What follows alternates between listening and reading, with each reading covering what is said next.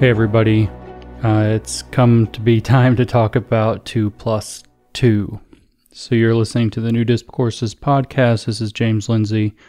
I have to warn you, this is going to be kind of super long and maybe a bit annoying and a little bit heavy. There's just no other way to explain it. So we'll jump right in, try to talk about what this is all about. As many of you will have noticed on my Twitter feed in particular, but also around Twitter more generally, and in now some significant media outlets, people are starting to talk about 2 plus 2 and what it equals. Does it equal 4? Does it equal something else? And I wrote an article on New Discourses about a week ago talking about this called 2 plus 2 never equals 5 to explain the backstory and explain some of the material around it. And now here I am recording a podcast about it as well. So the basic backstory to kind of give you some idea of how this absurd situation where we now have people who identify themselves with social justice and then mathematicians and math educators beyond that defending the idea that 2 plus 2 equals 5, how that came about, how that happened, has a lot to do with me, as it turns out. In many respects, it's my fault. Way back in June, right after everything sort of blew up, I started this line of satirical, little quippy, almost Devil's Dictionary style meme cards that I started putting on Twitter and Instagram called Woke Minis.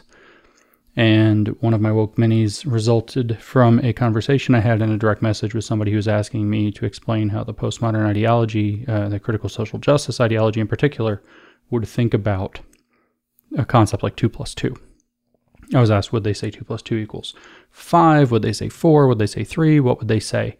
And I tried to explain that the answer is actually that 2 plus 2 can equal 4, but it can also equal other things. So the exact phrasing I said was 2 plus 2 equals doesn't matter. And then they would add on to this that the idea that 2 plus 2 equals 4 comes from a hegemonic narrative about mathematics or hegemonic discourse within mathematics, and therefore should be held suspiciously. This led me to write a Woke Mini for 2 plus 2. Wrote it like a dictionary entry, like all the Woke Minis, and it says 2 plus 2 equals 4, a perspective in white Western mathematics that marginalizes other possible values. So this was the beginning of June that I first put this on Twitter, and as I had hoped, my followers would then download that and put it on Twitter where, you know, they thought it might apply. So about a month later, at the beginning of July, the 5th of July, Nicole Hannah-Jones of the 1619 Project made fun of my little Woke Mini card about 2 plus 2 equals 4. She quote tweeted somebody who had tagged it under one of her other tweets, and she wrote, using Arabic numerals to try to make a point about white Western superiority is just so damn classic.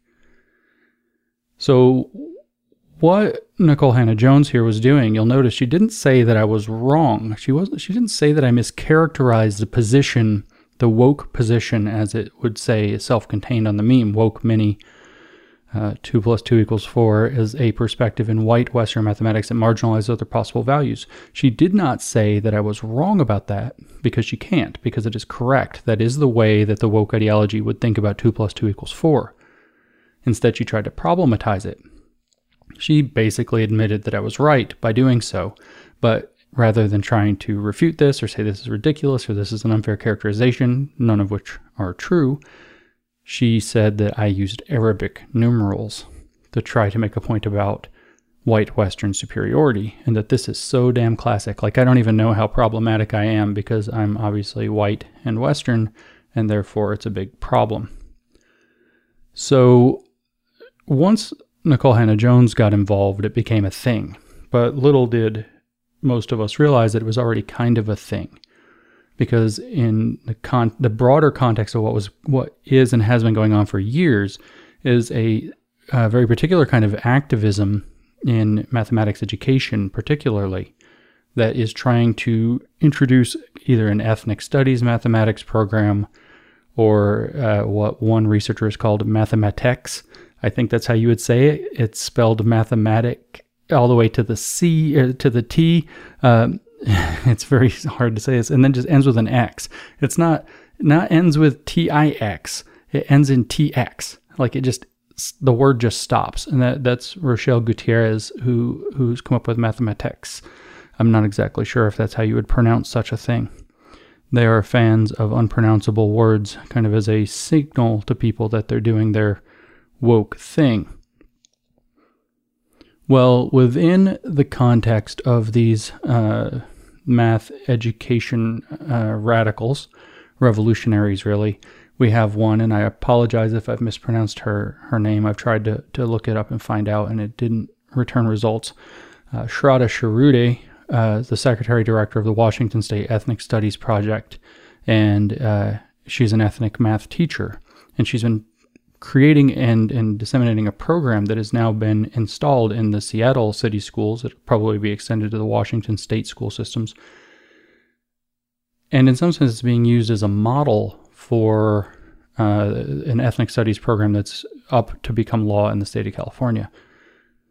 So this is a significant activist in terms of her reach and influence. And she explicitly tied the issue of 2 + 2 = 5 to her ethno-mathematics education project by looking for a way to make 2 + 2 = 5 true in order to overcome objections that were being levied against her and her radical activist work. So there is a broader context here. So right after Nicole Hannah-Jones tweeted making fun of this, a number of math educators, primarily activists within math education, started to try to argue that it is in fact a white Western social construct and belief about knowledge that 2 + 2 = 4. And then 4 or 5 days later, I think 5 days later, we have Shirude coming in and making the point. She tweeted, "Help me respond to all those haters who said my ethnic studies framework claimed 2 + 2 = 5. So instead of dropping it at this point where she says, you know, that it's not, it's obvious from the context here that she doesn't think that her ethnic studies framework says 2 + 2 = 5. Instead of dropping it at that point, she then tries to flip it over and says, how can we turn this into a true statement? The broader context of this particular tweet came, you can be read in another tweet where she said, and I quote, "The specific arithmetic attack phrase, meaning 2 + 2 = 5, came around last year after my team asked the question, who gets to determine what is right in math class in our ethnic studies math framework?" So there is a context in which for over a year, people have been trying to create an ethnic studies math framework. This has been installed. This was already accepted by the city of Seattle by at least October or September of last year, 2019. And so now here we are, you know, nearly a year later, and this attack creates this backstory, this context in which 2 + 2 = 4 being a white Western narrative creates a lot of stir. And then all of a sudden you have this activist with a lot of power in the Washington State education circles saying, how can we turn 2 + 2 = 5 into a true statement so that she can overcome objections to her haters and her works. This turned out to be a rather decisive error to try to make 2 + 2 = 5 because, as I titled my article, 2 + 2 never equals 5. It just doesn't. But nevertheless, this question that she said was at the heart of the attack phrase, 2 + 2 = 5, which of course roots into Nazi propaganda, Soviet propaganda, the Orwell's 1984 is well known as a key point in people being completely off the rails, often in ways that are totalitarian. The question, who gets to determine what is right in math class, actually was part of the implemented framework by the city of Seattle. So this is a bigger deal than a Twitter fight or 2 + 2 = 4 or 5 or whatever. This is actually part of a broad attempt to remake our education systems, including our mathematics education, including math, the driest and most objective of all subjects, into critical social justice activism in place of whatever other subject, in this case math, would be taught. For a little further context, we can talk about that other activist, probably the lead theorist in all of this, Rochelle Gutierrez. Shirude respects and pays attention to Gutierrez. She openly is calling for a revolution in mathematics education and also in mathematics itself. And she's also openly calling for achieving this by using other mathematicians and math educators as accomplices. She had a paper published a couple of years ago in which she laid this out very explicitly. It even contains the idea of revolution in mathematics in the title. And what she wrote in that paper was, and I quote, "One thing that has been underscored from this attack is that we cannot create a revolution by ourselves. We need accomplices, not allies, in this work. That is, we need people who are willing to stand with us, around us, so that those who attack us will need to go through them first. Having accomplices is different than having allies who support with solidarity, cheer loudly from the sidelines, or who safely stand on the sidewalk with their signs. Accomplices do what Dolores Huerta called for when organizing for the rights of Chicano farm workers. Quote, walk the streets with us into history, get off the sidewalk." End quote. Mathematicians are one group who are showing some promise in the arena of being our accomplices. Then, quoting from another source that she labels as Indigenous Action, "An accomplice as an academic would seek ways to leverage resources and material support and or betray their institution to further liberation struggles. An intellectual accomplice would strategize with, not for, and not be afraid to pick up a hammer." So let me make very clear that obviously the metaphor to the hammer refers to breaking things, but liberation struggles fits within a paradigm that is the neo-Marxist critical theory that I say is at the heart of critical social justice. So this all fits together. And this is an activist with some influence who is considered the kind of intellectual powerhouse despite having no degrees in mathematics. All of her degrees are in education. She has a university appointment.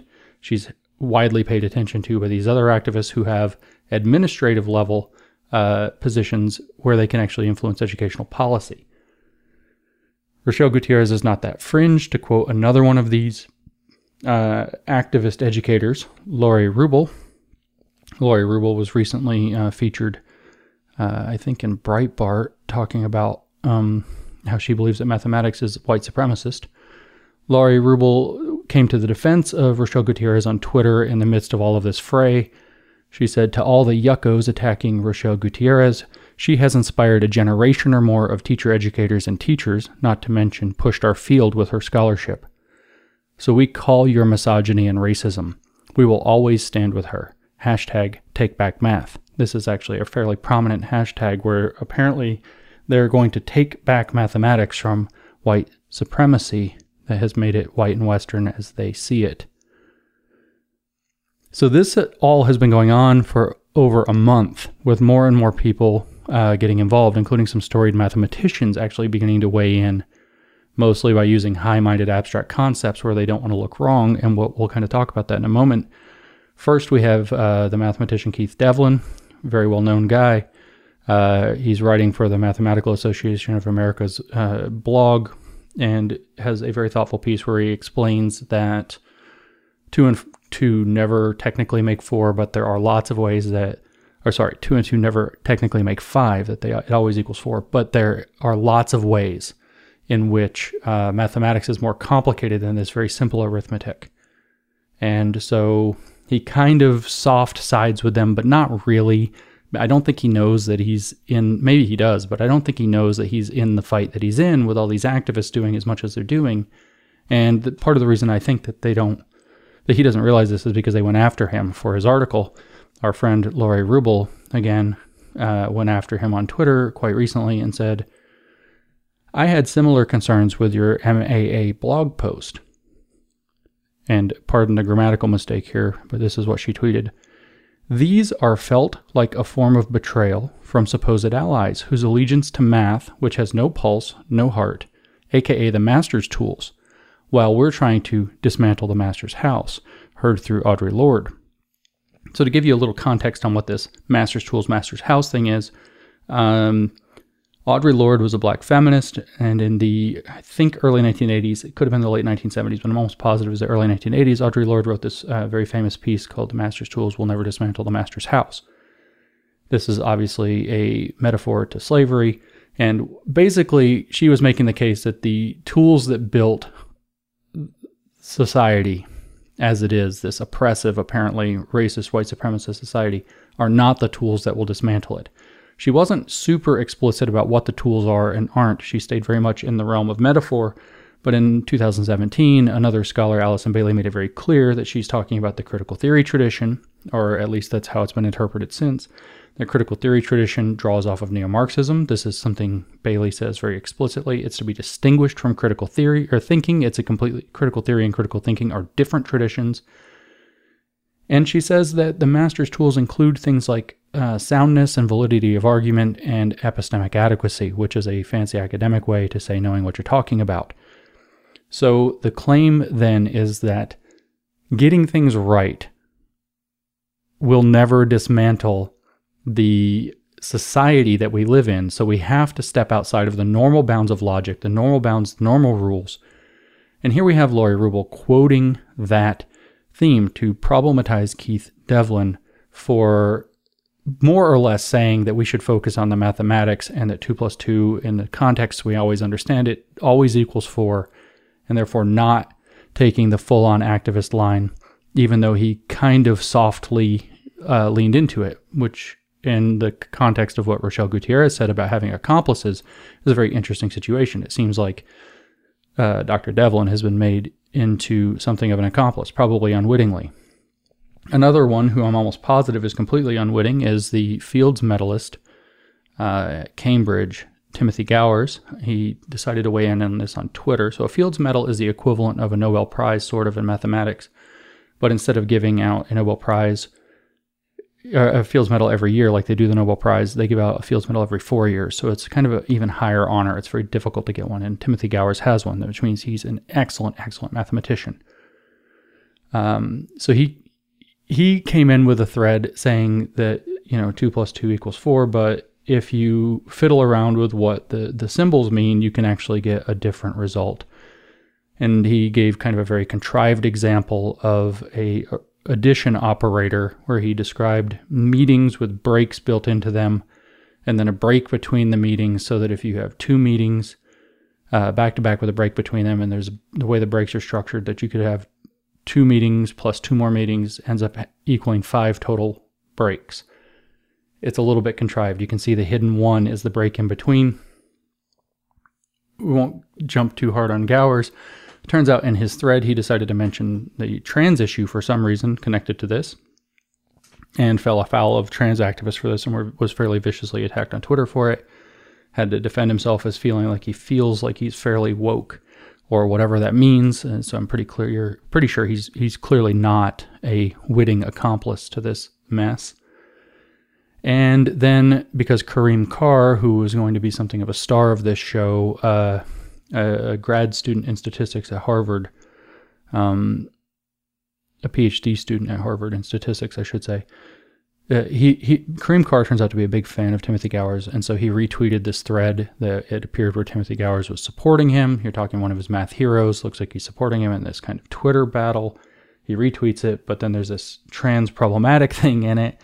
And so the trans activist went after Kareem Carr, very viciously telling him to stop it, just stop it. He's causing all this harm. Carr kind of has this meltdown. He's as woke as he is, maybe not full-on woke, but he's definitely going to be sensitive to it, and I'm going to make the case that he's more woke than he's letting on before we're done here.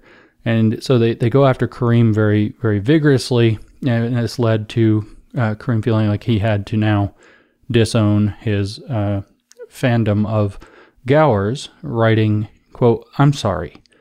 I retweeted him without thinking about it. He was a hero of mine from when I was young, and I wanted to be a mathematician, and I got excited about him agreeing with me on the math aspect of the 2 plus 2 equals 5 nonsense."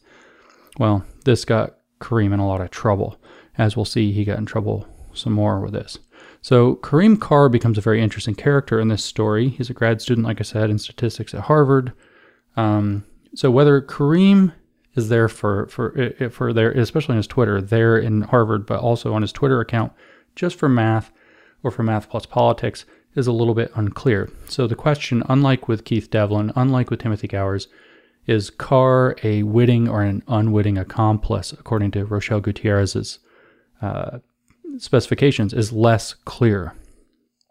Kareem Carr, before Timothy Gowers and Keith Devlin got involved, jumped in to try to defend that in mathematics, it all depends on your axioms. So if you choose different axioms or different definitions, or if you define the relevant quantities in some real-world way, then you can actually end up with something that looks like 2 plus 2 equals 5. He gave tons of bad examples of this.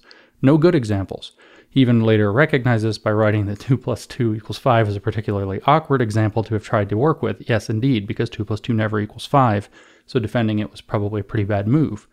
He introduces clock arithmetic in a rather awful way we can talk about some more later. He introduces this chicken arithmetic where he says that if you take two chickens and you put the chickens together, sometimes they produce a chick. So you put one chicken with another chicken, so 1 plus 1, and you come back and you know there's a chick, now there are 3 chickens, so 1 plus 1 can equal 3. This obviously just hides the 1 as 1 plus 1 equals 2, and then another chicken is born, so 2 plus 1 equals 3. It's not a good example at all. He gives an example of round-off error that 2.4 tends to round to 2, and 4.8 would round to 5, so 2.4 plus 2.4 equals 4.8. So if you round everything off to the nearest whole numbers, 2 plus 2 equals 5. This, of course, isn't equals. This is approximate equals, so it's not a very good example. He actually gives some very weird economic examples, talking about airplane ticket prices, and obviously it's rigorous math and accounting that would make it clear up these discrepancies. So he was trying too hard, and fine. He ended up getting a lot of attention for this. He ended up getting to write an article, or help write an article for the 538 blog, which is very famous around election statistics and election polling. He ended up also being featured in a Popular Mechanics article that is so Foucauldian that it's almost unbelievable. We'll talk about that some more in a moment. And this is where things went really wrong for Kareem Carr, because our friend Lori Rubel went after him too. You'll notice that she goes after a lot of people. So she went after Carr too, notably after he got a chance to do a 538 blog. In other words, he got status out of this. He even bragged on Twitter about how I had been engaging with his threads. He had gained thousands of followers. He thanked me for this, I think kind of snarkily, but maybe not. And then he ends up getting these articles. He gets this praise from his math hero that he ended up having to throw under the bus. Well, Lori Rubel went after him because he increased his status, which is, of course, never okay in wokeland, and said, quote, "Part of the underreporting has to do with your own storytelling. Your discourse has squashed out women in math education for whom this particular conflict has always been essentially about race and, I guess, patriarchy. Instead of forming solidarity with us, you and other men in math, stats, but whatever, have converted an argument that was about race and gender into one about math. It wasn't about math, and it still isn't. Math is a great way for these people to rally their troops. It is an apt political tool. But why did they need to rally their troops? What exactly was being challenged? White supremacist patriarchy. That's what this is and was about. Hashtag take back math. Kareem Carr, I'm not angry with you, just frustrated. So many men seemingly on our side have totally missed the point, or at least have looked right past us." So Kareem, who is a black man, did not sufficiently raise up women and stepped on the trans issue in the wrong way, and so he got doubly problematized for all of this. So, you know, intersectionality, as usual, does no better job of anything than eating its own leg, and Lori Rubel turns out to be the character helping it happen in this case. So let's talk about a couple of these arguments very quickly, because I want to set this up. I know this is going to be long and difficult, but I want to set this up so that I can use this as a teaching moment. I want you to understand enough about the bad arguments that they made so that we can have a teaching moment to show how important it is to have clarity rather than the opposite of clarity where it comes to talking about things like, say, mathematics or any technical field. This is very important that we have more clarity, not less, when we talk about issues. And it's central to the postmodern political agenda and its operation to make things less clear on purpose. So one of the common arguments that's come up is a change of arithmetic base. For example, if we switch over to base 3, we can add 2 and 2 together, and it looks like the answer is 11. It looks like it is written 1, 1 in base 3. To do this, I have to explain to you what arithmetic base is, so you can kind of understand very quickly what's happening. When I write down a number, say like 75 in base 10 that we're used to, our normal base is 10. What that means is we count, you know, if you count from 0, 1, 2, 3, 4, 5, 6, 7, 8, 9, and then we run out of digits, digits being what you have 10 different unique symbols. So we roll over to a two-digit number rather than just a one-digit number, and we go to 10, which we say is 10, and then we go to 11, which is 11, and 12, 13, 14, 15, and so on, get to 19, and then the tens place changes, so we now go to 20. So when we, this goes on, when we get to 99, we roll over to a new hundreds place digit for 100, which means that we have a single 100 plus no tens plus no ones. So a number like 75 would mean that we have 7 tens together with 5 ones, and that's the meaning of the number 75 when written in base 10. Our number system is commonly understood to be base 10. There are others that are used. Binary is very famous to be used in computers. That's where it's just ones and zeros. Hexadecimal is very common in programming. You'll probably sometimes see it if you've ever dug into anything programming, and you see that the values run something like 0, 1, 2, 3, 4, 5, 6, 7, 8, 9, A, B, C, D, E, F, and then 1, 0, and you would keep going, and eventually you get to 1A, 1B, 1C, and so on, and then eventually you get to 1F, and the next thing is 2, 0, and that's hexadecimal, which is base 16. Different bases have different uses. Well, in base 3, the digits, or I guess they're trigits or something like this, ternary arithmetic is what it's called in math, are 0, 1, and 2. And so when we count in base 3, we would have 0, 1, 2, and we get to 3, we now have to go to a two-digit representation, which would be 1, 0. 4 would be 1, 1. 5 would be 1, 2. We get to 6, that's 2 times 3, so now we would have 2, 0. So we have 2 3s, 0 1s. 7 is 2 3s and 1 1, so we would write 2 1. 8 is 2 3s and 2 1, so we would write 2 2. We get to 9, that would give us 3 in the 3 spot, but that's where we have to roll over, so now we get 1 0 0 for 9, which means 1 9, 0 3s, 0 1s. And so this is how this arithmetic works. So when you have 2 plus 2 equals 1, 1 in base 3, what that means is 2 plus 2 equals 3 plus 1. It means 1, 3 plus 1, 1. It's the same value. The value didn't change at all. This is literally the same thing as saying that 2 plus 2 doesn't equal 4 because in Spanish it's 4. It's literally just changing the language that you're representing the value in. It's not a change of mathematics at all, and it's disingenuous to try to say that it is. So this was one of the arguments that they made, saying, and you'll note that it doesn't actually get you to 2 plus 2 equals 5. It gets you to 2 plus 2 equals what looks like 11 if you're in base 3. 2 plus 2 equals 100 is what it looks like if you're in base 2. 2 plus 2 equals 10 is what it looks like if you're in base 4. And if you're in base 5 or higher, 2 plus 2 just equals 4. So it doesn't ever work. It doesn't ever give you 2 plus 2 equals 5 anyway. It's a silly thing to have brought up. Another trick that they tried to bring up is modular arithmetic. And they did this in two different ways. It's tedious to have to try to explain mathematics in a podcast. So modular arithmetic is also sometimes called clock arithmetic. If you think about how a clock works, you have 1 through 12 on a normal clock. So the clock says 1, it says 2, it says 3, it goes all the way around, and then it gets to 11, and the next number is 12. If you were to replace the 12 with a 0, you would have what we normally think of as modular arithmetic, modulo 12, where the modulus is 12. 12 and 0 are going to be equivalent, and then it starts again. The next thing is 1, 2, 3, 4, 5, 6, all the way around 11, 12 or 0, starting again, 1, 2, 3. And so you go around and around. And so what modular arithmetic, if you look at it in terms of a clock, tells you is where on the clock face the hand is pointing, regardless of how many times it's gone around. What it tells you mathematically is if you were to take an integer and divide it by, in this case, 12, what's the remainder?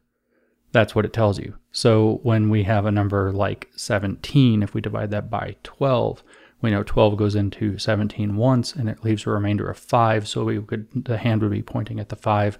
And the way that we would say that is that 17 is equivalent, not equals, to 5 modulo 12. And that's why, you know, military time actually kind of taps into this. So this is something people have actual real experience with. So they tried to bring up modular arithmetic. Turns out there is no integer modulus in which 2 plus 2 equals 5, with sort of one stupid exception. So without having to get into all of it very complicatedly, let's just look at the situations from 3, 2, and then we'll look at 1 and see what happens. So when we look at dividing by 3, the residue classes is what they're called. The remainders, when you divide by 3, are possibly 0, 1, or 2. 0, 1, 2, 0, 1, 2. If we rewrote, if we took all the numbers, 1, 2, 3, 4, 5, 6, going on forever, and then we wrote down underneath them 0, 1, 2, 0, 1, 2, 0, 1, 2, 0, 1, 2. And then we did either addition or, as it works out, multiplication. And the usual line, it turns out that the remainders play by the same rules. So if we added, say, 5 and 8 together, 5 and 8 equal 13. You could look straight down from 13. You would see if we actually did 0, 1, 2, 0, 1, 2, because 12 is divisible by 3, it would be 0, 13 would be 1, so we end up with 1. But if you look at 5, that's going to be a 2. If you look at 8, that's also going to be a 2, because they leave remainders of 2 and divided by 3, so 2 plus 2 is equivalent to 1 modulo 3.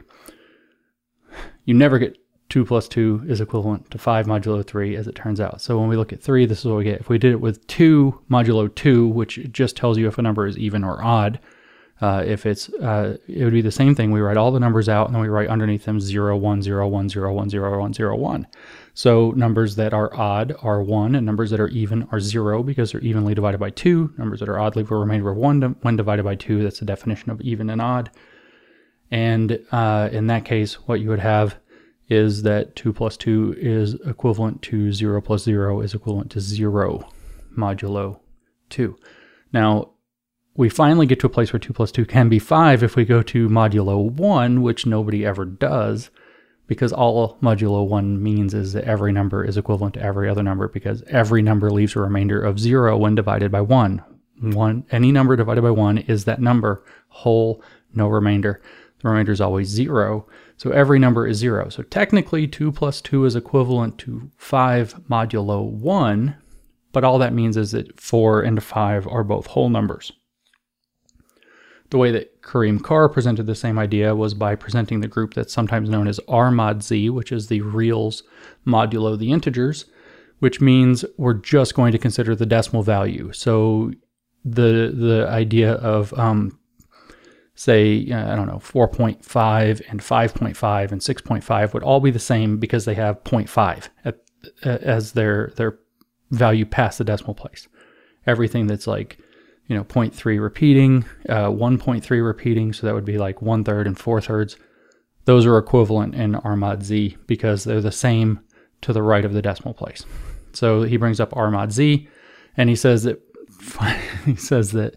I didn't mean to laugh. Says that 2 plus 2 is equivalent to 5. He actually said equals. It's not. It's equivalent to 5 in R mod Z. But all that means is that 4 and 5 are whole numbers. It means that they have a 0 after the decimal place. It doesn't tell you anything.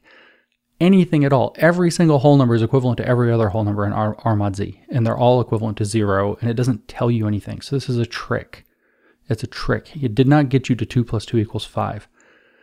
These things where you round off imprecisely, I don't even really have to talk about this. 2.4 plus 2.4 equals 4.8 is rigorous. If your instrument can't read it, that doesn't have anything to do with the fact that 2.4 plus 2.4 still equals 4.8.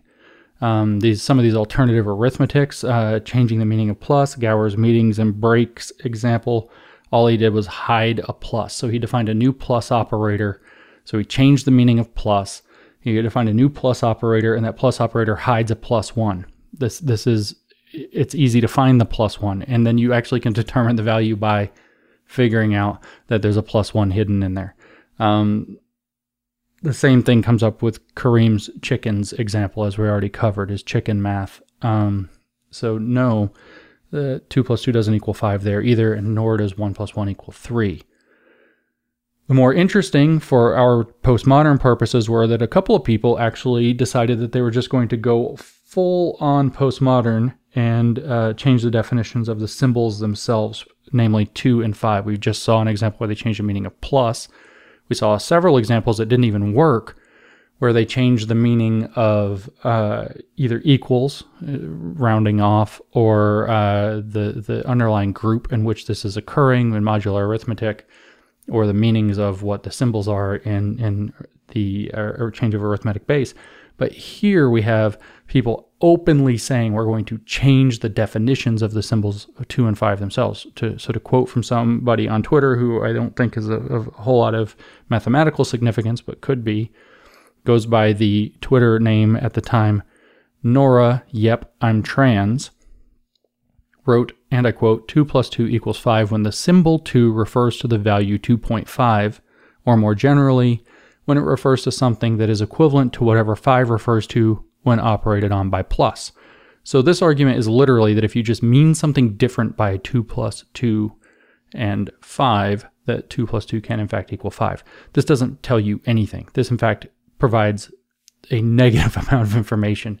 2 plus 2 equals banana is equally true if you decide that banana means 4.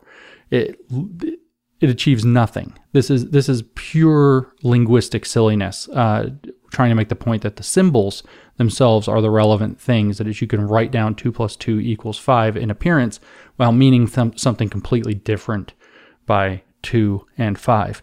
This literally doesn't tell you anything. This is a pure linguistic postmodern trick.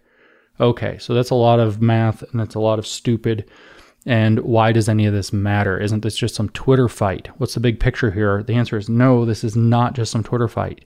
It seems like a petty fight about meaning, but it's a big fight about meaning. It's a big fight about whether or not we can count on stable, commonly agreed upon meanings for ideas, and whether or not we can call the truths that we express in those commonly held terms objective when they refer to something in material reality. To give you an idea of the scope with which this is true, I'll remind you that this whole mess started after 1619 Project creator Nicole Hannah-Jones tweeted, quote, let me tell the story a little bit better. She quote tweeted my woke mini, which was put underneath one of her tweets as a reply.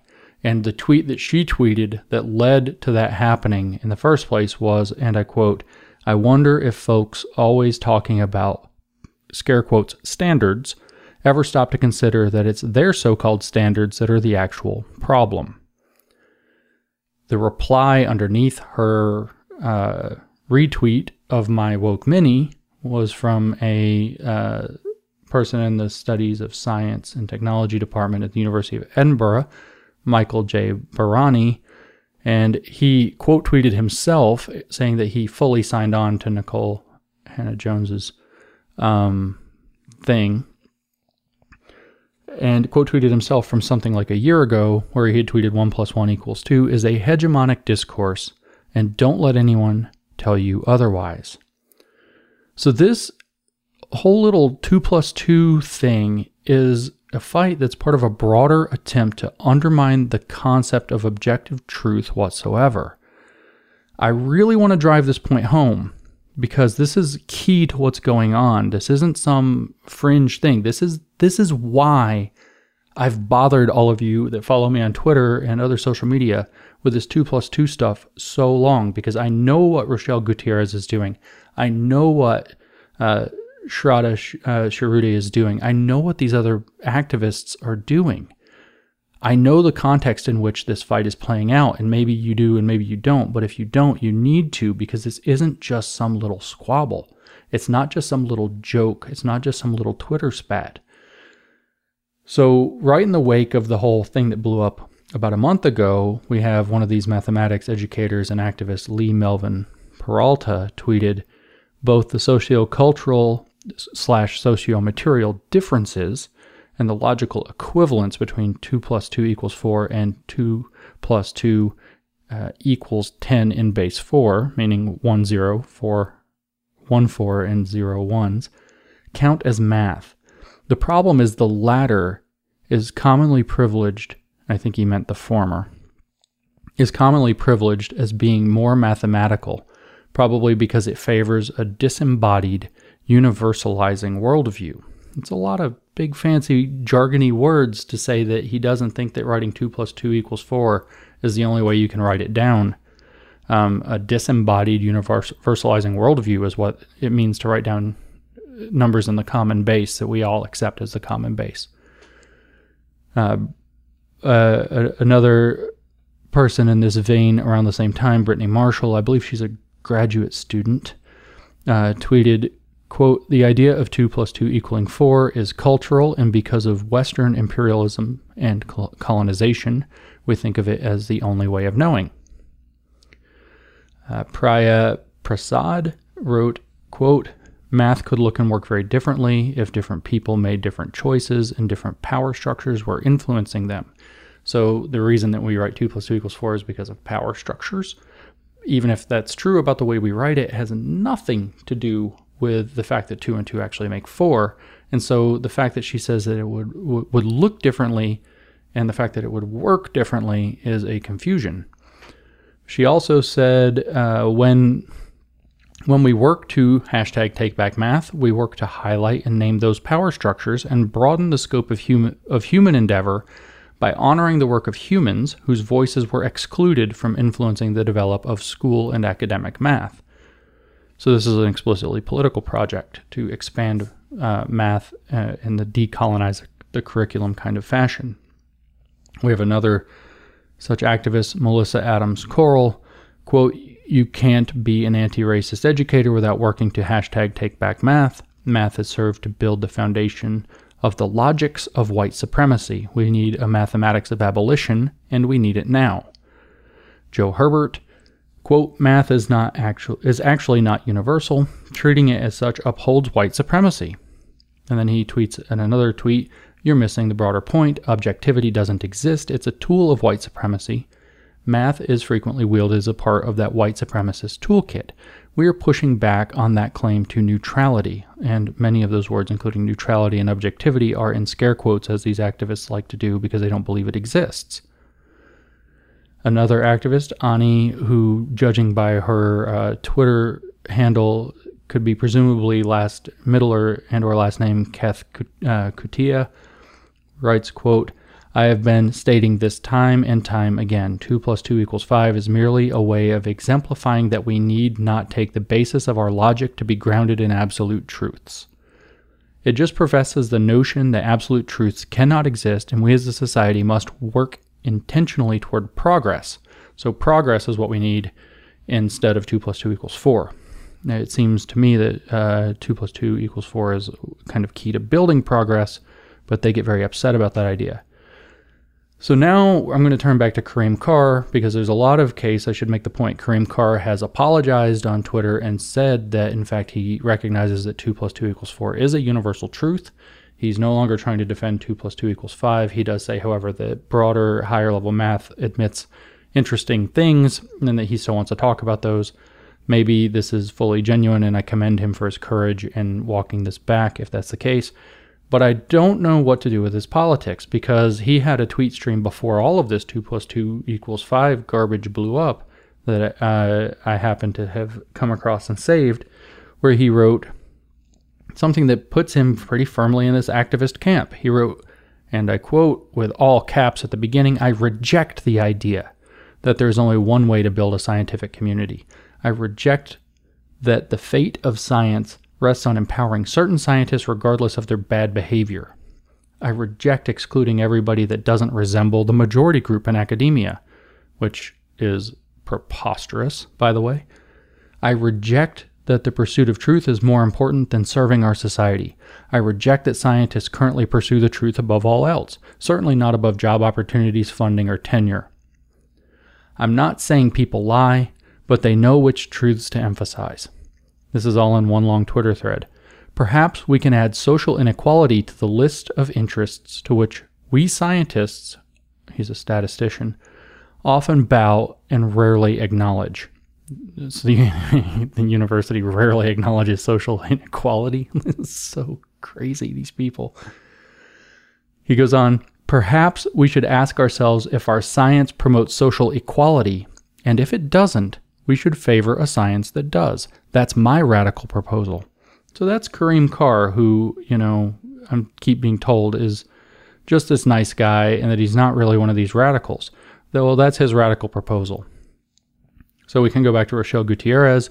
We're going to pull this out of her paper, not off of Twitter. Quote, much of what currently counts as scholarship in mathematics education assumes we will work within the given system or expand what we currently count as the status quo. Within mathematics education, we have convinced ourselves that equity is a strong enough agenda when maybe revolution should be the goal. And then we see Lori Rubel, our friend, tweeting, indeed, the goal is revolution. Hashtag take back math. So this is a big fight. This is a much bigger thing than some Twitter spat. This is, Gutierrez has been publishing papers on this at least going back to 2012, and it's highly recognized within the activist community. And these activists are actually embedded in our schools and our administrative bodies that are remaking mathematics curricula that are really affecting entire states' education programs. So this isn't some small thing. I wish it was some small thing. Remember, this all started with Shirude saying, how can we make 2 + 2 = 5 into a true statement so that she can defend this specific educational revolutionary project? So in place of objective truth, this movement obviously needs to install some other means of adjudicating between competing ideas when they come up, and they always will. And the critical social justice, aka woke ideology, is intending to supply the moral force that will be able to determine right thinking from wrong thinking. In other words, they're setting themselves up as the arbiters of who has the morally right views to determine what is and is not true, and you can't even trust your own eyes, your own experiment, your own logic, your own rigorous mathematics to understand that 2 and 2 are 4 if they tell you otherwise. You have to open your mind and listen to what they say. This is, in some sense, especially with all these appeals to white supremacy and culture and it being a cultural object, mathematics being a cultural object, this is obviously some appeal to subjectivism. If they are going to get to set the standards of who is right and who is wrong in mathematics, if we're going to talk about 2 + 2 = 4 not being an objective truth, but rather something that's subjective down to the level of what definitions you're using and who it benefits, as we've heard. And subjectivism never really stays neutral and fully relativist where everybody's equally right for very long. It always gets supplanted by some form of might makes right. Some form of might will always step into the vacuum and determine what is right on its own terms. We know how the woke agenda works with this. We see this with the appeals to 2 + 2 = 4 being white supremacy, math and logic being white supremacy. We know what they're going to do with this. It's very clear. They're telling us we have to get rid of white supremacy, so we have to get rid of the logic of white supremacy. The master's tools will never dismantle the master's house. That's what they're saying. This is their own words. This isn't my words. And they're going to use mathematicians and math educators as accomplices, witting or unwitting, to accomplish it. So what we're looking at with 2 + 2 = 5 is an attempt to define the very terms of interaction in society and the capacity for one political group to state what is and is not true about the world. So to quote from Nicole Hannah-Jones for the 1619 Project. In fact, this is what she wrote about the 1619 Project, not about mathematics. And she at one point, by the way, explicitly said that the 1619 Project, and I quote, explicitly denies objectivity. She elsewhere called objectivity bullshit and non-existent. That's a quote with bullshit. But writing about the 1619 Project, which is another attempt to do something with our education system, she wrote, and I quote, the fight here, so this really frames the fight for us with 2 + 2 = 4 as well. She wrote, quote, the fight here is about who gets to control the national narrative and therefore the nation's shared memory of itself. One group has monopolized this for far too long in order to create this myth of exceptionalism. If their version is true, what do they have to fear of 1619? Well, the name of this line of thought is totalitarianism, that kind of gets inside your head and makes you think the right things, or make every possible outward appearance that you only think the right things. This is a very serious fight. Now I want to use I want to take a few minutes to talk about the differences between teachers and gurus to kind of elucidate what should have happened with this 2 + 2 = 4 narrative thing, that discourse, as it got called, that blew up. In general, teachers are trying to seek clarity so that their students can become clearer thinkers who can do effective work for themselves, whereas gurus seek confusion so that their followers have to rely upon the guru or other authorities like the canon itself that they establish to do their thinking for them. This, of course, can be a bit tricky because when you start talking about this hegemonic narratives and, you know, all of this stuff, they can try to turn it around on you and reverse it in meaning. What I want to establish for you, though, is that the people who are leaning toward more conceptual clarity, more reliance on objective standards and reliable methodologies and objective truth are teachers, and people who are leaning toward expanding the amount of confusion are more likely to be gurus. And in fact, they are probably gurus who want to keep their students confused and listening to them on authority. This is because the goal of teachers is to produce independent thinkers who can reason for themselves, which will include being able to challenge the teachers themselves on the grounds of clarity and better argument, whereas the goal of gurus is to produce dependent thinkers who see the guru as the proper authorities who have to be deferred to. So this difference is particularly important in terms of educational spaces and how we educate kids and how we educate even adults in colleges. You definitely want teachers teaching critical thinking, and we want to avoid gurus who are trying to get kids to defer to an authoritative canon, which I would say Alison Bailey made very clear when she wrote in that 2017 paper in Hypatia that there's a difference between the critical thinking tradition, which is dangerous and no good and needs to be replaced by the critical theory tradition, which comes from neo-Marxism. And I'm trying to make the case that this is what we're seeing. This is the thing that is happening, and these are the gurus that are establishing themselves. To give you a clearer idea about this, let's revisit those math examples. I'm sorry, I know. Nobody wants to talk about math. Nobody wants to talk about any of this stuff anymore. But let's turn them into teaching moments. So a statement like, how do we make 2 + 2 = 5 into a true statement in order to be able to push my political agenda into the classroom is clearly a move toward obfuscation. Looking for ways to make something false seem true on purpose is a call to obfuscate. It is not a call to clarity. It is a call to confusion. So I think we can declare the activists in that realm, certainly in the guru camp. A statement like 2 + 2, expressed in English, although it could be expressed in any other language, assumes a particular context. They like to bring up context, which is unambiguous. None of us who are over the age of young childhood are at all confused about what context is meant by 2 + 2. We know what 2 means. We know what plus means. Changing the numerical base is no different than changing the language. There's absolutely no reason to think that there's any reason we have to use, that we can't rely on the common base, base 10, and just assume it. Any base would work. All the math would work out the same. This is irrelevant. This is a canard. But 2 + 2 assumes a particular context, which is addition of integers.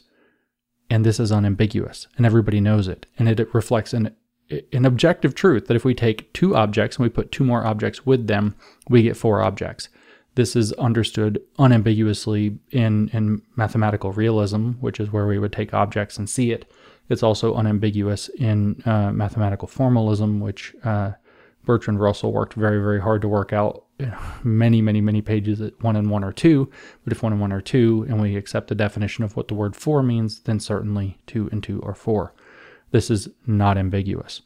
So it is the duty of anyone who values clarity, that is a teacher, to be able to clearly explain any change of context from that one that we can assume, or to accept the fact that we are assuming the standard context. This postmodernism isn't helping matters by saying, wow, there are other contexts out there. It's just not. It's in fact deliberately confusing not to be abundantly clear about this. This is irresponsible guru stuff. Changing an arithmetic base can be confusing, so we have to use precision and clarity that are necessary. The common base is a reasonable assumption. It's good for efficiency in mathematical shorthand, but that shorthand can't be allowed to be forgotten. So if we're adding in base 10, because that's the common base, we don't actually acknowledge that. We don't write 2 base 10 plus 2 base 10 equals 4 base 10, which would be formally correct if we weren't making that assumption. The shorthand is just 2 plus 2 equals 4. If we switch to base 3, we would have to write that 2 base 3 plus 2 base 3 equals 1, 1 base 3, and the context isn't lost and nothing is tricky. The symbols 1, 1 base 3 means 3 plus 1. Nothing tricky has happened. It is up to a teacher to make sure that people don't get confused by this. It's up to them to make sure that people learn to spot these tricks and these errors and not fall for them. People who are trying to blow your mind with this as some like, ooh, math isn't always so stable. Oh, they aren't trying to get clarity. They are not teachers. They are trying to establish guru status.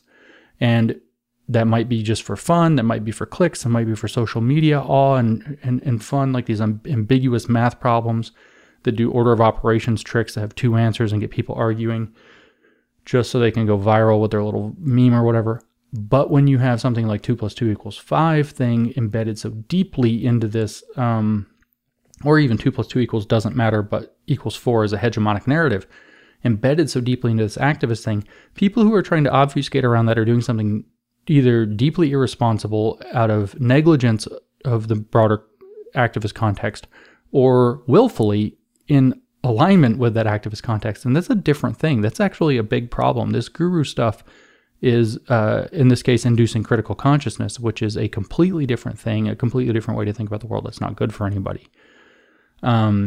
Switching to modular arithmetic is another particular context. It has to be made clear. You have to teach your students when they're doing modular arithmetic that the symbols like 2 plus 2 don't mean the same thing as they did before. 2 now means the remainder class, where 2 is the remainder of whatever you're dividing by. It's not the regular 2. It's a different thing. You have to be clear and upfront about that. It's not about making cute little jokes and statements on Twitter.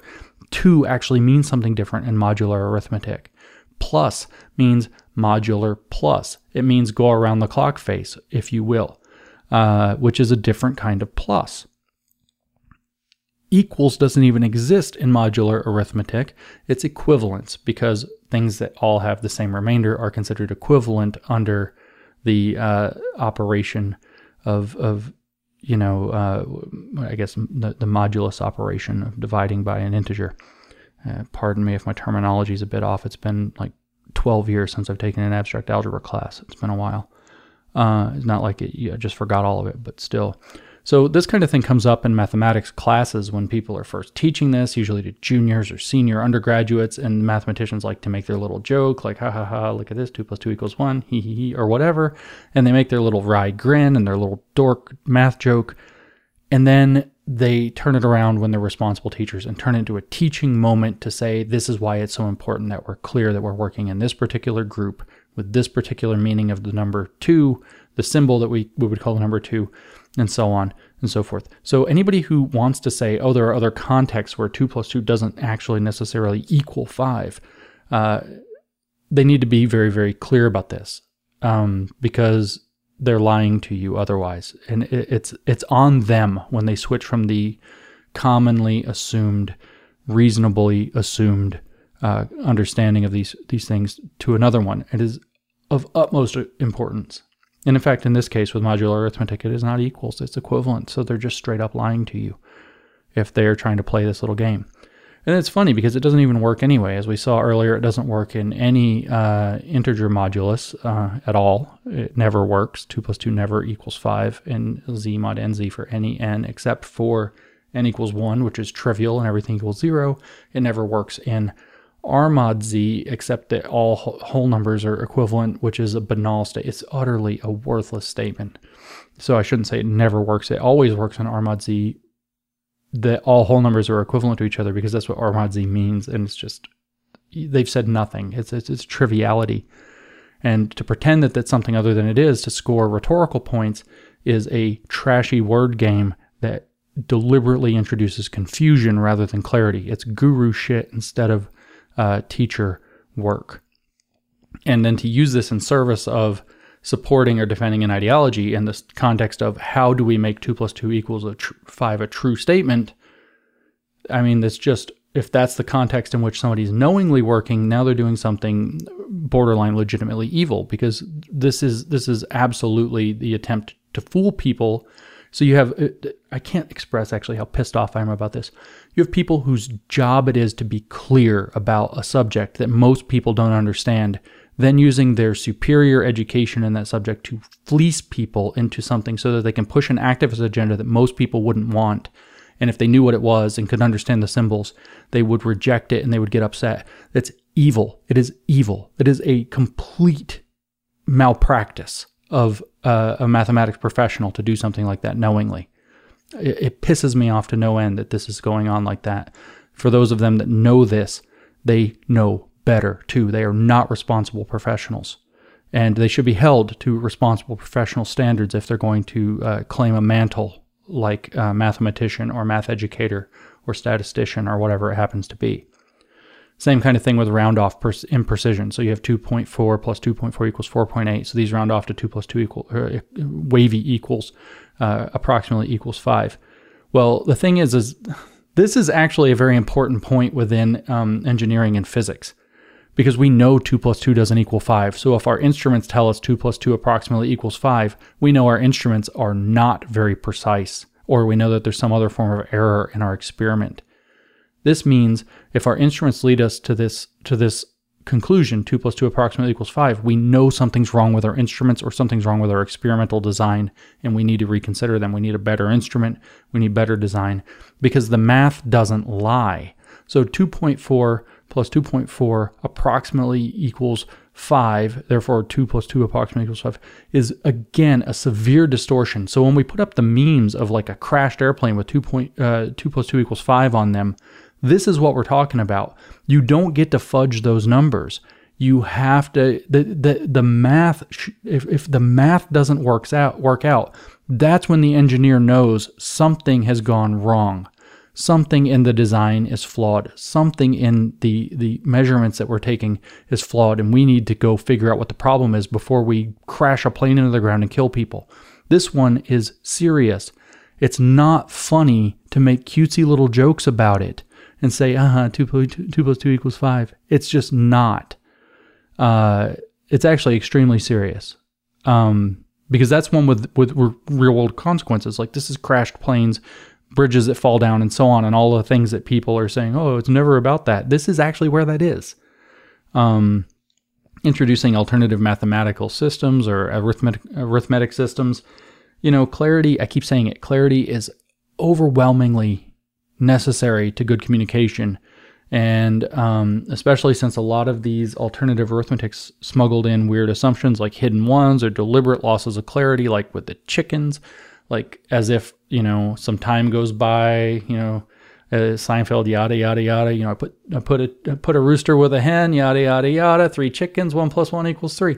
No, that's not how this works. You know, this is deliberately bringing in a lack of clarity into something that should be made more clear. And again, the math doesn't lie, so it should tell us that something is off with our assumptions. Even when there are legitimate ways to redefine the plus operator, for example, to mean something different. I don't really accept Timothy Gowers' example about the meetings and the breaks, but if we do, Mathematicians actually tend to use a different symbol for a modified plus operator. That symbol is called circle plus. It's a plus sign with a circle written around it so that you know that you're using an alternative addition that applies in a particular context. Again, the need for clarity is paramount. So you're either on the side of gurus who are trying to introduce confusion so that they can force people to rely on their greater wisdom, or you're working with teachers who are clarifying things so that everybody gets sharper. One of these leads to a prosperous society, the other one leads to cults, and you can work out which one's which. When we get to the straight-up postmodern alternative meanings thing, like if you change the meaning of 2 and 5, then clearly 2 plus 2 can equal 5, this is straight-up guru nonsense. There's no ambiguity at this point. There is, however, the ability for us to go look at this Popular Mechanics article that was written around the issue. Popular mechanics, again, crashed airplanes, it's a thing. So in this article, they titled this article, Why Some People Think 2 plus 2 Equals 5, and then they literally could have cited Foucault. In fact, they should have cited Michel Foucault, postmodern philosopher, with this statement. They wrote, quote, "How music is recorded and compressed is a model. Language is a model. Mathematics is a model. And troubled metrics like IQ are models too. It benefits no one, or perhaps only the people with power, to pretend that they're universal truths instead of engaging with the consequences of each model." Pure postmodern obfuscation. This is guru city. This is completely irresponsible. It's ridiculous that this appeared in Popular Mechanics. It is a black mark on their record, an embarrassment to their legacy. Nobody who cares about machining or knows the level of precision necessary to machine metal, for example, nobody who cares about having machines that work, could possibly accept something like this. And again, it doesn't matter how you feel. This whole power thing, it doesn't matter what race the mechanic is. It doesn't matter what the power dynamics around the mechanic are. If the mechanic's having an off day or whatever, and they show up and they try to fix, they fail to fix the engine on a 787, it's very plausible that 300 people are going to die and a many, many, many multi-million-dollar aircraft is going to be destroyed needlessly. And to put this in Popular Mechanics is just absolutely almost unbelievable. They've had to completely abandon their mission to be cute like this and score points in the culture war, which is humiliating. So why and how this is happening, this is important. It's like I'm trying to convince you, this is an important issue. This is an important fight. So the purpose that we have going on with this whole battle is to erode any sense of stable meaning in the concepts that we use, and thus deny the objectivity of the truths that we can express in those concepts. Okay, do you get that? Erode any stable sense of meaning in concepts, and thereby deny that our concepts can express objective truths. That's what they're trying to do. That's what 2 plus 2 equals 5 discourse is all about. Why? Why would anybody do this?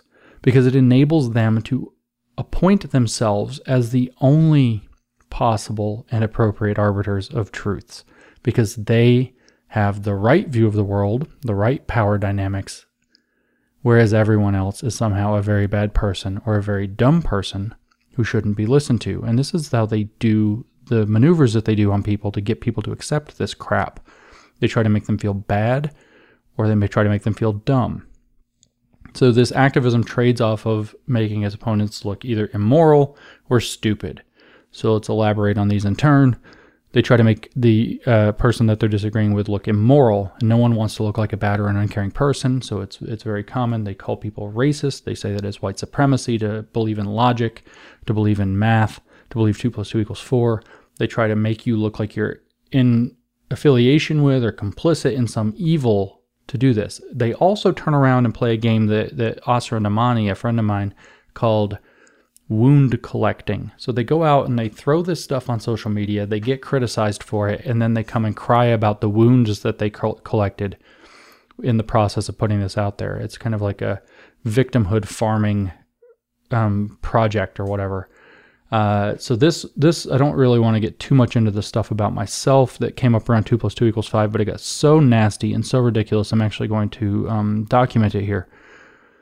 So one of the ways that they do this wound collecting is through it's almost always through distortion of what's really going on. So in this case, there were distortions of things I said. For example, I told Kareem Carr at one point that if he wasn't going to take mathematics seriously enough to communicate it accurately, then he should step aside and let other people, regardless of their races, because race had got brought into it by that point, do it.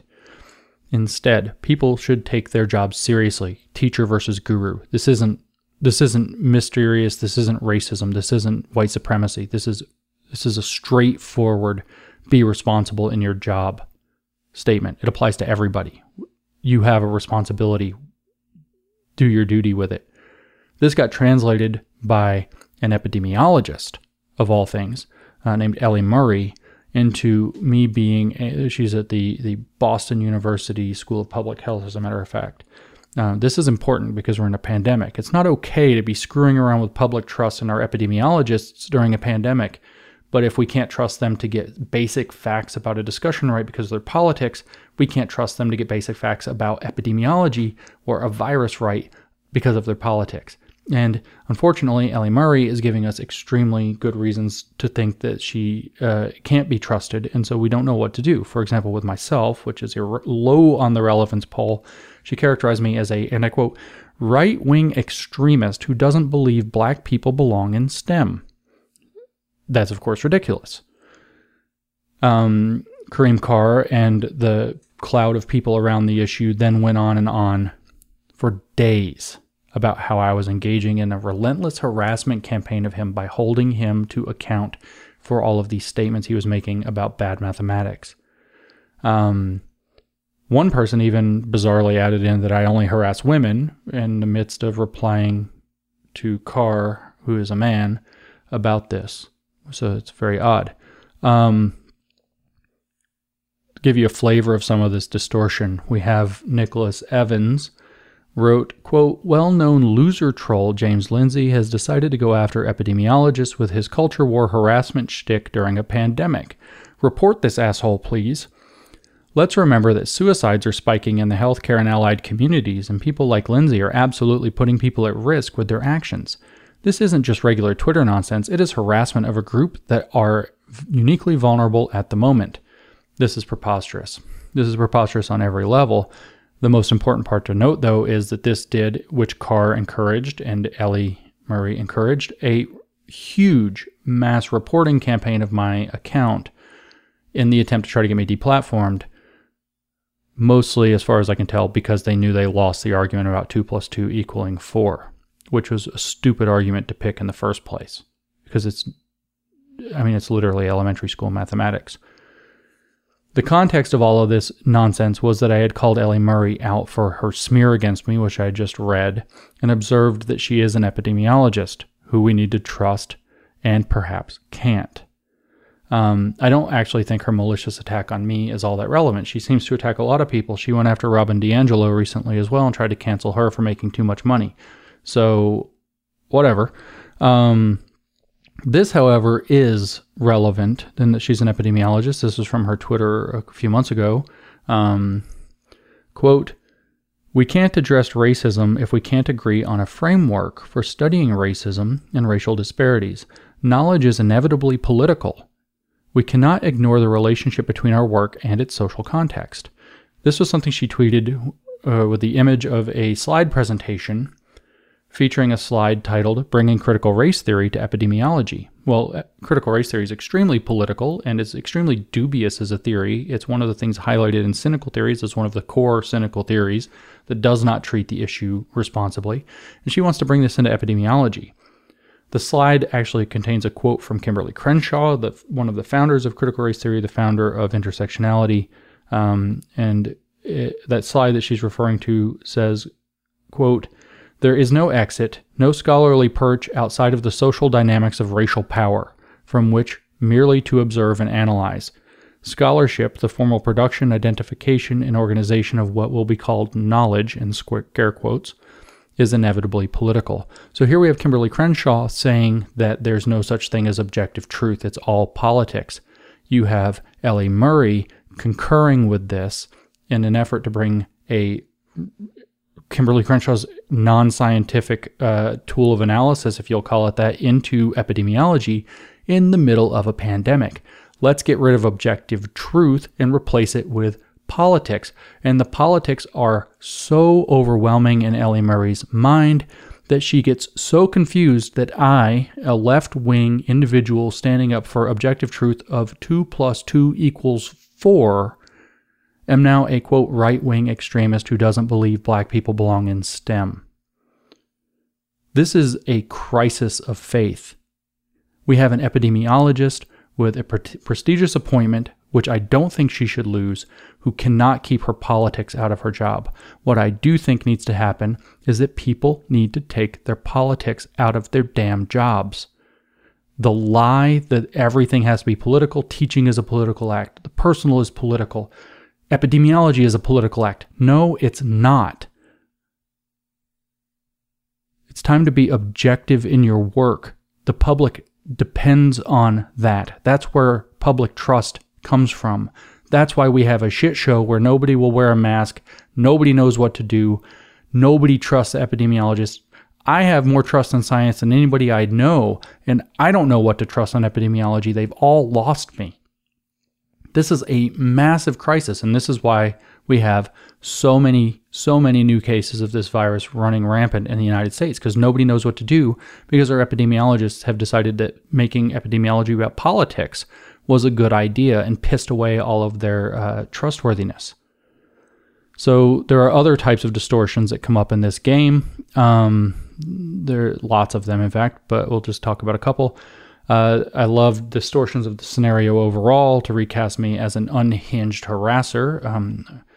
I have a serial obsessed fan, I will say, named Katya Thiem. She's an academic. She's cast me as an unhinged lunatic who keeps harassing people for calling them out when they've publicly asserted a falsehood under Harvard's imprimatur with incredible activist consequences, as we've discussed. Remember, how do we make 2 + 2 = 5 into a true statement in order to protect my ethnic math agenda? So what did Katya say about me? She said, quote, "The animus and obsession with which James Lindsay has been attacking Kareem Carr is very vile. The words of someone who likes to pretend he speaks with the voice of objectivity itself.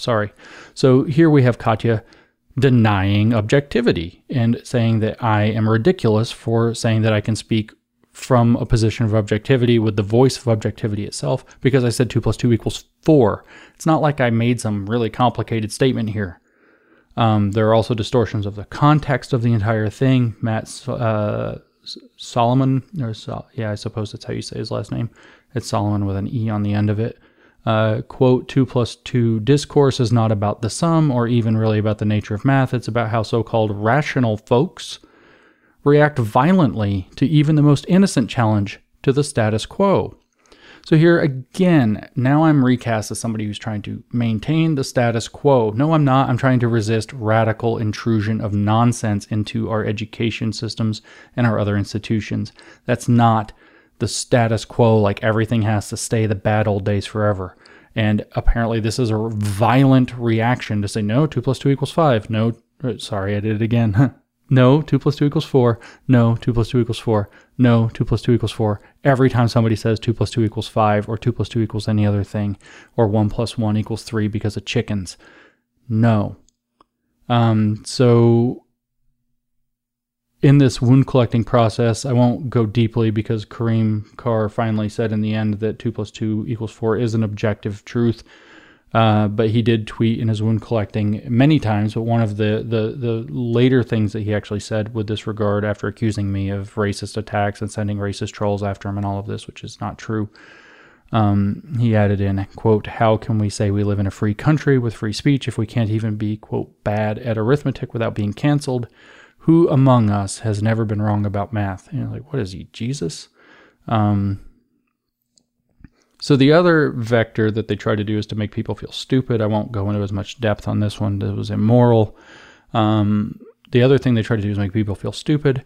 No one wants to be a fool who doesn't get it, especially academics who pride themselves on being smart. The last thing they want to be is the one person in the room who doesn't get it, some smart thing. So a lot of times early on in this whole debate about 2 + 2 = 4 or 5, a lot of people would pop in, I think, with math credentials and say, any mathematician worth his salt can think of several examples where 2 + 2 = 5. No, they can't, because it doesn't. It just doesn't. So no one wants to be the dumb mathematician not worth his salt who can't think of an example or two. So when this comes across Keith Devlin's and Timothy Gowers' paths, they have to not be dumb. They have to not be the mathematician not worth their salt. They have to be able to think of an example, and they cook up really contrived ones, and they're bad. And every one of these examples is contrived for one simple fact. 2 + 2 never equals 5 unless you make extremely contrived distortions of the mathematics and the relevant quantities to make it happen. So let's circle back. I know it's getting really long to why this matters. Again, we talked about the big picture. Let's talk about the more focused small picture. The main reason that this matters so much is that if people can change the meanings of symbols and establish a paradigm in which they are themselves appointed the arbiters of what those symbols or words mean and when they mean what they mean, these people gain an incredible amount of control and power over everybody else. This is literally the seed of totalitarianism. This is a nightmare scenario if it's actually empowered and institutionalized. So we can quote about this from Philip K. Dick. He has a famous statement about this. He said, quote, "The basic tool for the manipulation of reality is the manipulation of words. If you can control the meanings of words, you can control the people who must use the words," end quote. And of course, this can be done very explicitly. It can also be done very subversively. We've seen lots of examples of the 2 + 2 = 4 or 5 discourse, but we see this happening all around us. 2 + 2 = 4 or 5, whatever, is a symbol of a broader trend to change the meaning of words and symbols so that they mean something different. Why? Because if you can change the meaning of the word, say, in a policy, you can change the policy without changing its wording. Same thing for contracts. If you can change the meaning of the words in a contract, the contract means something different now. Policy, law, contracts. You can change them with very little or no approval necessary outside of your own activist circle just by successfully changing the meanings of the words around and in those contracts or policies or laws. And we see this exact behavior very rampantly with a lot of words: racism, anti-racism, diversity, sexual assault and misconduct, trauma, harm, and they get leveraged against us all the time, and this is all very consequential. A good example is defund police, because it allows to push a very radical agenda alongside simultaneously in one two-word phrase, defund police. They can push an extraordinarily radical agenda of defunding the police, literally, alongside what seems like a much more reasonable claim at the same time, which is to give them less money or to reboot how they operate or so on and so forth. This ambiguity in interpretation is not safe or smart, and again, it is not the stuff of people who are taking their positions or their roles seriously. It is the game of people who are trying to control things like a guru, who are creating a system of dependence upon them to tell you what the words mean. Defund police means something very clear, very specific that everybody in the world understands if they speak English. And when they try to tell you, no, it means this much simpler thing, this much less crazy thing. It means something else too. Don't worry, we'll tell you what it really means. That's a major problem. That willful aim to introduce a fuzzy two-meaning situation into a statement like defund police is not to be trusted. It's a totalitarian demand that's actually asking us to trust them to define the words as they need to be defined in the moment to their advantage. We see this with the redefinitions of violence. The word violence to include certain forms of speech, but at the same time not vandalism or destruction of property. So you see this with our 1619 Project friend, Nicole Hannah-Jones. She's talked about how destruction of property doesn't constitute violence. You see it from an instructor at Harvard Medical School, president of Physicians for a National Health Program, Adam Gaffney, writes public service announcement, damaging property is not, has never been, and never will be violence. Conflating the two is an insult to those who have actually suffered from violence. Technically, I don't wholly disagree. I do think that we have a right to defend our property. That's pretty clear. We have a right to own and defend our own property. Whether we call it violence or not can be a semantic issue. But if we're going to say that, if we're going to disagree with the woke agenda constitutes hate speech that's a form of violence, or that disagreeing with certain aspects of various ideologies, whether they're racial or whether they're like critical race theory, or whether they're like the trans rights movement, which is barely about trans rights and is actually a very aggressive movement, those statements that I just made are technically violence. If we're going to say that those are violence, I'm pretty sure that we can go ahead and also classify property damage as violence. And when you have people who are going around saying, quoting the academic literature, Cheryl E. Harris saying whiteness is property as a means of, and then property destruction is not violence. Yeah. So destroying whiteness is also not violence. I mean, this becomes a thing, right? Because then white people automatically benefit.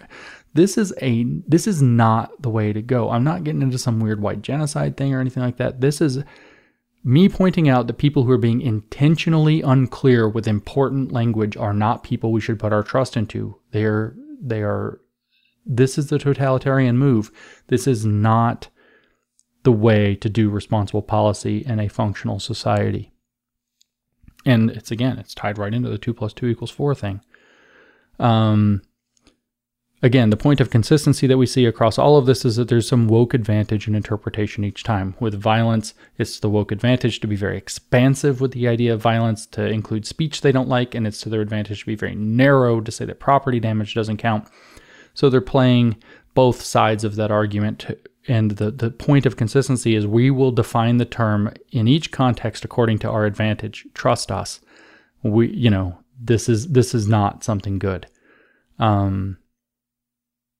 We also see it in redefining the purpose of education. Education or teaching is a political act, changing the move from critical thinking to critical theory to critical pedagogy, to turn education into a project not to teach our students or children to think better and more adequately for themselves, but rather to have a critical consciousness where they see these so-called problematics in everything.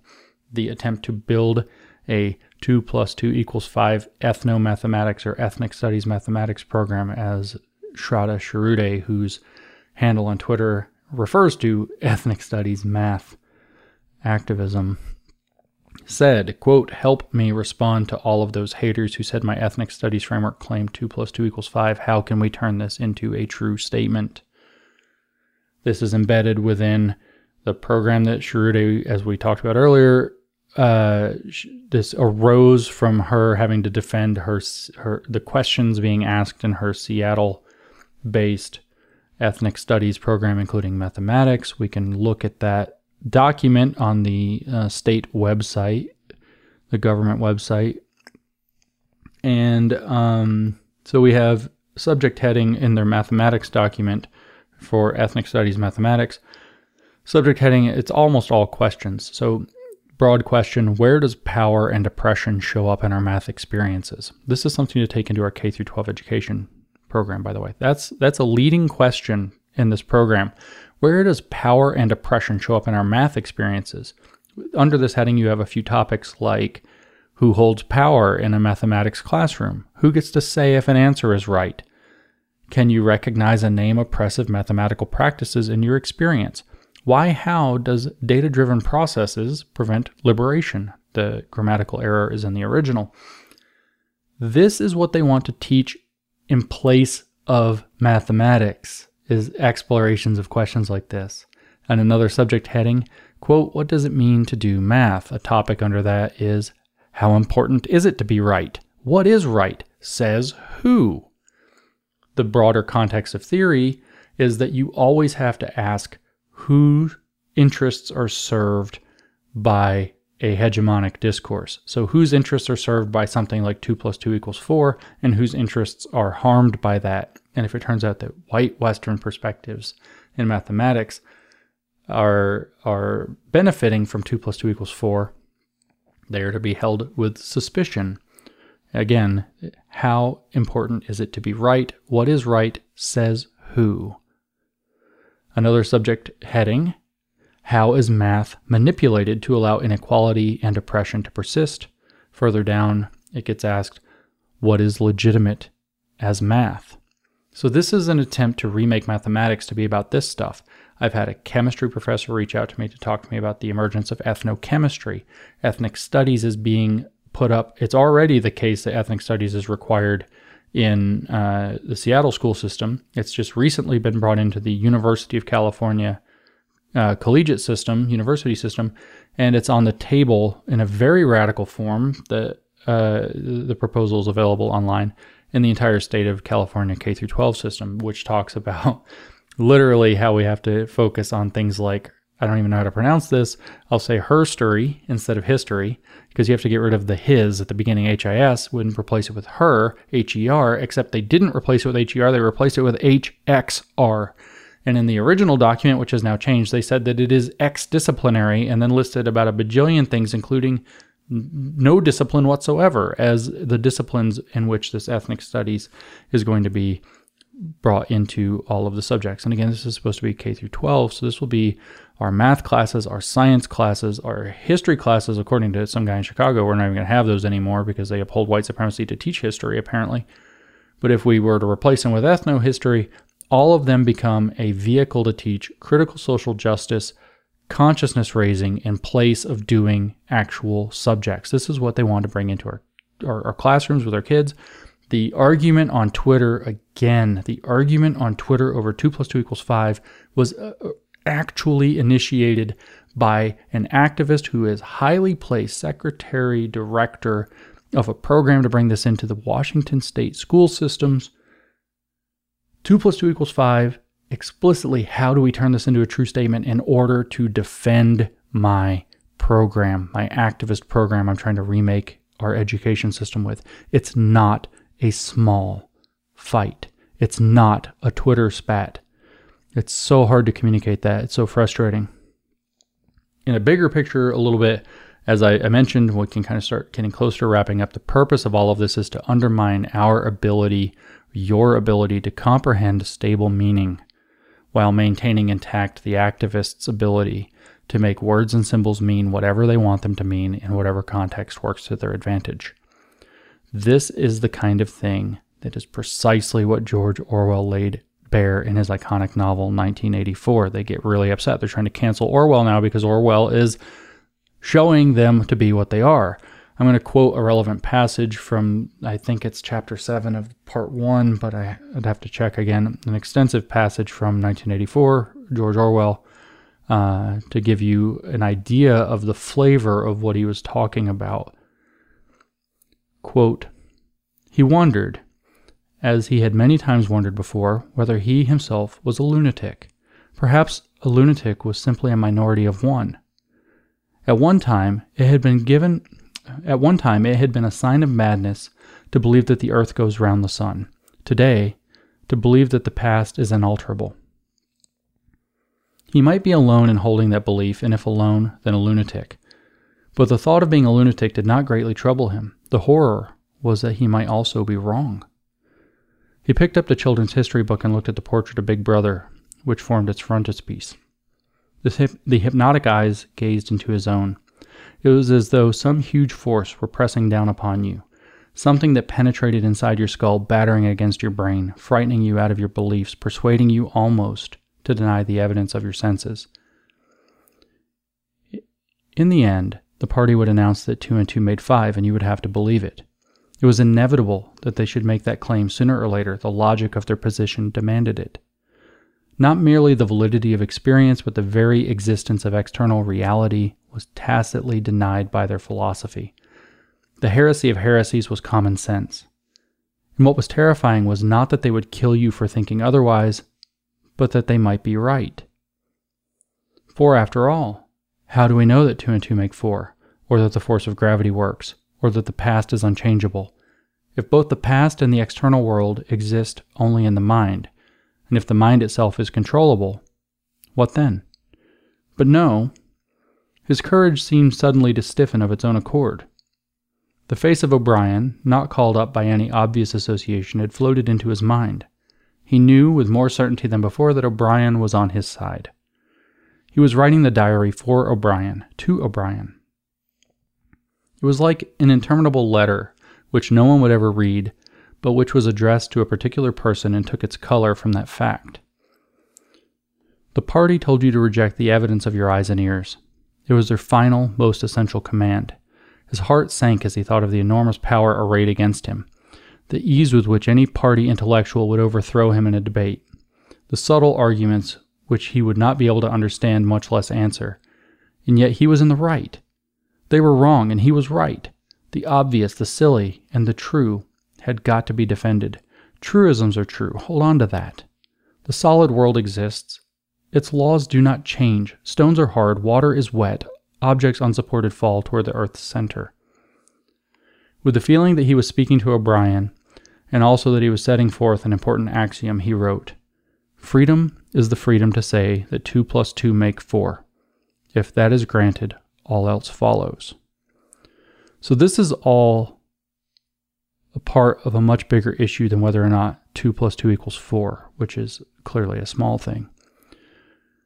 In my piece about this issue on New Discourses, my long piece, 8,400 words, I said that this untangles the very logic of civilization if we admit that we don't have 2 plus 2 equals 4 as an objective truth. 2 plus 2 equals 4 or not is a battleground over whether or not we will cede objectivity to people who want to control how we think by taking it away from us. They want to control how we learn by destabilizing meaning and then setting themselves up as the only true arbiters of meaning itself. So let's turn back to George Orwell. This is actually not from 1984. This is written in 1942 following his involvement in the Spanish War. And we'll want to note that, of course, 1942 was during World War II as well. So Orwell wrote, "It is just this common basis of agreement with its implication that human beings are all one species of animal that totalitarianism destroys. Nazi theory indeed specifically denies that there is such a thing as the truth exists. There is, for instance, no such thing as science. There is only German science, Jewish science, etc. The implied objective of this line of thought is a nightmare world in which the leader or some ruling clique controls not only the future but the past. If the leader says of such and such an event, it never happened, well, it never happened. And if he says that 2 and 2 are 5, well, 2 and 2 are 5. This prospect frightens me much more than bombs, and after our experiences of the last few years, that is not a frivolous statement." So we'll compare Nicole Hannah-Jones about the 1619 Project. As she said, quote, "The fight here is about who gets to control the national narrative and therefore the nation's shared memory of itself. One group has monopolized this for too long in order to create this myth of exceptionalism. If their version is true, what do they have to fear of 1619? As for 2 plus 2 equals 4, I want to remind you, they chose this battleground. They decided they wanted to make 2 plus 2 equals 5 into a true statement so that they could defend their activist agenda in our educational system. They chose this battleground because they had to. It is the rock bottom point of their ideology. Freedom is the freedom to say that 2 plus 2 make 4. If that is granted, all else follows."